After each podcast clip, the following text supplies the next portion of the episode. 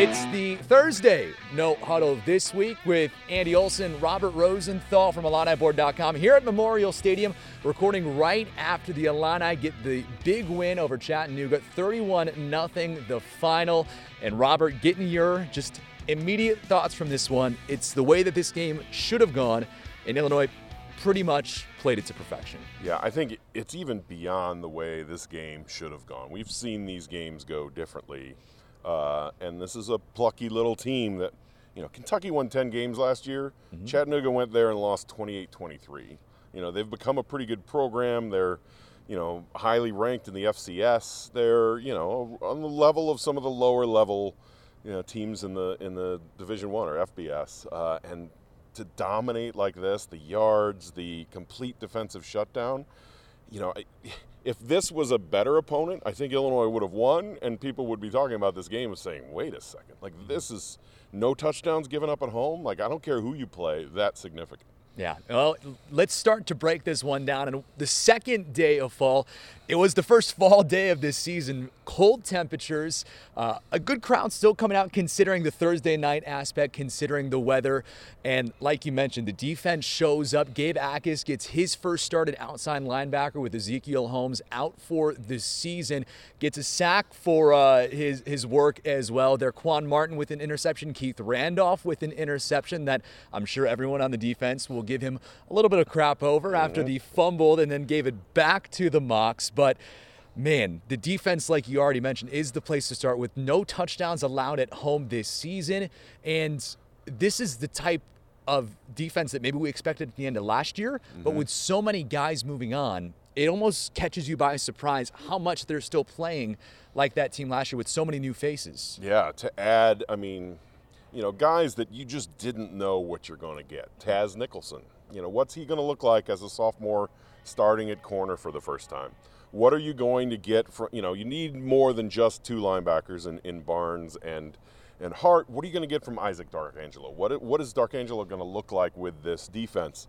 What do you have? You know, you lost Rod Perry. Is Calvin Avery ready? Every one of these questions is answered with absolutely, yes, absolutely. You know, like it's it's amazing how even just you know, we've been talking each after each game, and we've been doing this thing of saying like, okay, look, Virginia might be bad. Maybe Wyoming wasn't. Maybe Indy. Eh, you know, after four games of this, after giving up nine total points at home in three games, you kind of have to start to say, like, I don't know if you know. Yes, a better opponent's going to do more, but a shutout and a hundred and whatever yards like this, this is significantly a step forward. So it's it's it's hard to put. It's hard to frame it. It's hard to put it and say like yeah, I think this team could beat Iowa here. I think this team could beat Minnesota here. You know, it's it's uh, it's really bringing up all those questions. About a buck fifty in yardage allowed, over 500 yards gained for the Illini in this one, and this was really the first time that we saw that passing game with Tommy DeVito throwing to your Pat Bryant, your Isaiah Williams, just getting the ball, moving it downfield. Today was the first time that we really saw that. And if it's a sign of things to come, it's a completely different look to the Illini team that we saw just a season ago.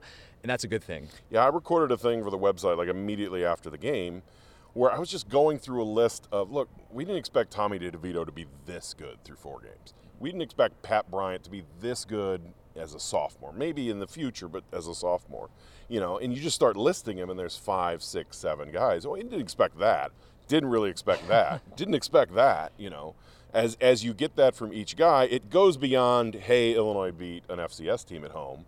And when you look at the individual individual performances, you really have to start to think like, man, this team really did make strides in the offseason and they have taken a step forward. It's it's incredible. I mean, you know, you and I stood on the field at Indiana talking at 1:30 in the morning or whatever and we talked about how like okay, how do we, you know, like this was really, really close. Will they come to regret this? Well, you know, this team could so easily be 4 0 right now and really starting to make some, some national noise. But 3 and 1 is still, I think, when we looked at it at the beginning of the season, in my mind, three and one was still a mark where that's a really good start to the season. Four and zero would have been an unbelievable start there, like you mentioned, mm-hmm. getting national attention because mm-hmm. you know winning four games in a row is never easy at the college level. Mm-hmm. But sitting where we are now, three and one. We're looking at it still a really good start. And you think about it, one drive away from being 4 0, and, and this team is way succeeding any expectations that, you know, I could have reasonably put out there at the beginning of the year. And then you look at what's ahead. Yeah. You know, there were ranked teams on the schedule. Michigan State fell out of the rankings after last week. Wisconsin fell out of the rankings after losing to Washington State. As of right now, you know, at this moment, there's one ranked opponent on the schedule, and that's Michigan. And so, if you look at it that, way, I mean, maybe Minnesota will be ranked by the mm. time they come in, and maybe Iowa will get it together, or whatever. But as you look at it right now, you have one ranked opponent on the entire schedule, and you know, Nebraska has fallen apart. Northwestern looks horrible. Like you start to look at this, Purdue has lost these two games. You know, how many wins are possible for this team? This is what this kind of a shutout home performance, take care of business performance. These are the question it brings up as you look at the rest of the season. How big do you think it was having those 12 days to recover after those first 3 weeks? you don't need, I would say, 12 days to prepare for an FCS opponent if you're an FBS team, a Power Five team like Illinois. But because you have those 12 days coming out of a bye, a Thursday game coming out of a bye, you also give yourself nine days to get ready for Wisconsin. How big is that? How do you think that will pay dividends? You know, Coach Bielema has also mentioned that Wisconsin has a night game against Ohio State. Sure. And a lot of times that with that you're you kind of lose your Sunday because it's then a travel day, mm-hmm. or you're, you're, flying back at two in the morning, or whatever you're doing. Um, and so, you know, some of this is, you know, not only does this allow Illinois more preparation, just like Chattanooga, who didn't have much time, that, that's really important. Those kind of things really matter when it comes to setting up for the next game, game planning, getting your system, teaching your scout team guys how to run the other team's offense so that you can run against it. You know, all that kind of stuff you know, takes a lot of input. So yeah, it is, is it is an advantage. And look, there's going to be storylines. Bret Bielema returns to Wisconsin. You know, there's he left for Arkansas. The, you know, when he walks on the field, will they boo? All these, you know, all these storylines and everything else. But this is developing into a storyline of, you know, if he if he walks in there and beats Wisconsin, if they lose this next game to Ohio State, and then were to lose to Illinois to what be two and three or whatever on the season, that would be a significant storyline. So, yeah, there is a lot now hinging on that. And then you look past that, Iowa's struggling. They come in. Minnesota comes back, and Illinois beat them last year.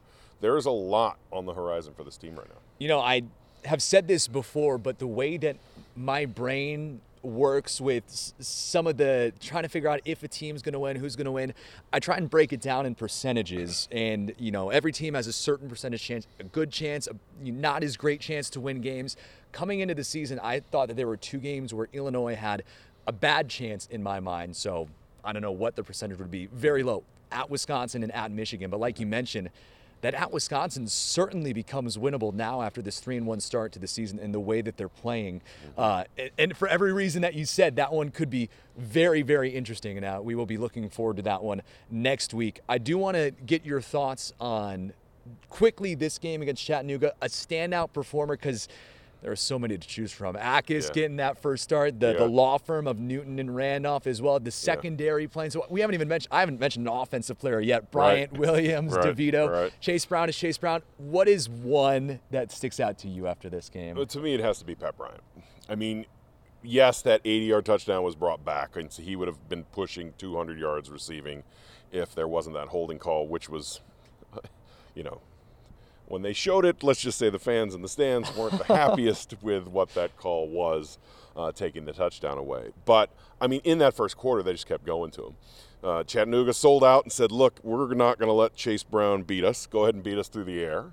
And you know that one drive, I think had three Pat Bryant catches. He's suddenly 60 yards in the first few minutes of the game, and it's wait if Illinois has a kind of a taller receiver that's a threat along with Isaiah Williams as the slot guy, that changes the dynamics of this offense. So to have two receivers go over 100 yards, to have Pat Bryant have the game that he had, even with the, the, the thing, you know, the touchdown being taken away, that adds a different dimension to this offense. You know, we came into the season talking about Chase Brown, talking about Isaiah Williams. Look, Illinois has their leading receiver and leading t- tailback returning.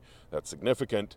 But to add another weapon there in Pat Bryant – who has fully emerged as the number two receiver. Well, now that's something else. That's you can't you know, shade the safety toward Isaiah Williams, you have to pay attention to everybody, and that just opens things up for Chase Brown. It's a very significant development. So I think, you know, for, for even with the touchdown taken away, I, I think this was a, a Pat Brown coming out party.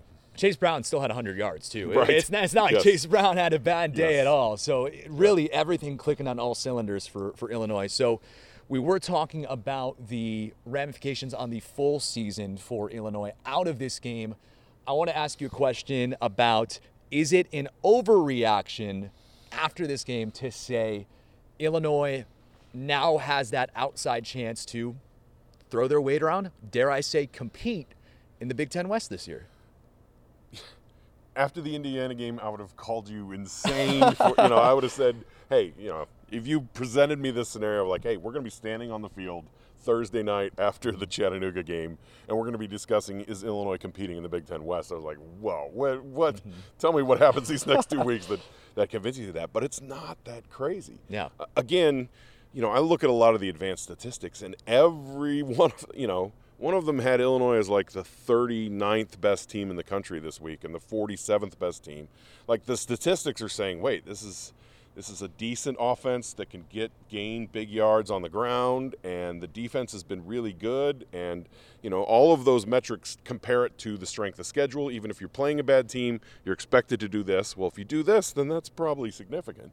And all of those are starting to trend toward being really really good. So it's just you know i saw one today that illinois has a better chance to win seven games than five games this year now and, and it's like you know, I'm shaking my head like, you know, wait, this is the year we were talking about. Like everybody left on defense, and there's a new offense, and the offense was was really bad last year. And you know, what are we talking about? But it's all starting to come into frame that it's with the way the Big Ten West looks and one ranked team on the schedule, it does start to frame up like that. That this is a team that could compete.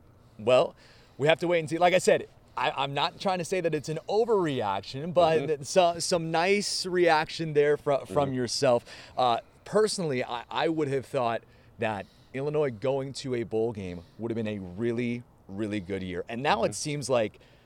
I don't want to say it's a certainty, but it certainly seems like they're trending in that direction. And to be honest, fans and ourselves in the media should look at possibly anything above that as icing on the cake yes. for this season. I, I think definitely. I mean, y- y- look, we have seen plenty of five and seven seasons in Champaign. Every time they get right to the edge of qualifying for that bowl game, it's a. And again, you know, I, this was the main thing I wrote in my season preview is the last time Illinois got better, like had a significant get better year like last year, and then got even better was in the 80s, like 88, 89. Is the last time Illinois had a, you know, Illinois has won two games and then four games and then six games. You know, they did that under Lovie, you know, two to four, people weren't happy with that four-win season in 2018. You know, th- this this is last year the fan base was encouraged, and every time the fan base has been encouraged by a season, it's a step back the next year for the last 30 plus years. So if this is what you're talking about, it's a significant step forward in 2021 and then maybe even a bigger step forward in 2022. That is really, really significant because it hasn't been seen around here since John Mackovic. Happy about this game? Uh, as an Illini fan, I am, I'm, I'm still kind of reeling in my head. You know, I, I, I, I've, I've told people like I've set all these alarms. Like if you get too excited, this is what should happen, Yeah. and it'll calm you down, and just make sure you don't do this. You know, look, we were standing after the Indiana game, like, oh, this is so Illinois. You know, to be right Uh-huh. there, and you just Oh, need yeah. one more stop, and you give up a 75-yard drive for the winning touchdown with 30 seconds left. But you know, the the way this team has performed, nine points in three games at home, it's it's hard to deny that this is a significantly good defense, and it may make it a lot of noise in the Big Ten West. I'm not trying to, to tease you or inflate you or anything like that, but we are talking about a pretty good Illinois performance to get them to three and one on the season. Uh, Robert, thanks so much for your time as always on the it. Sunday No Huddle. This was a fun one, and uh, we will see you again next week talking about the Wisconsin game. You got it. Thanks.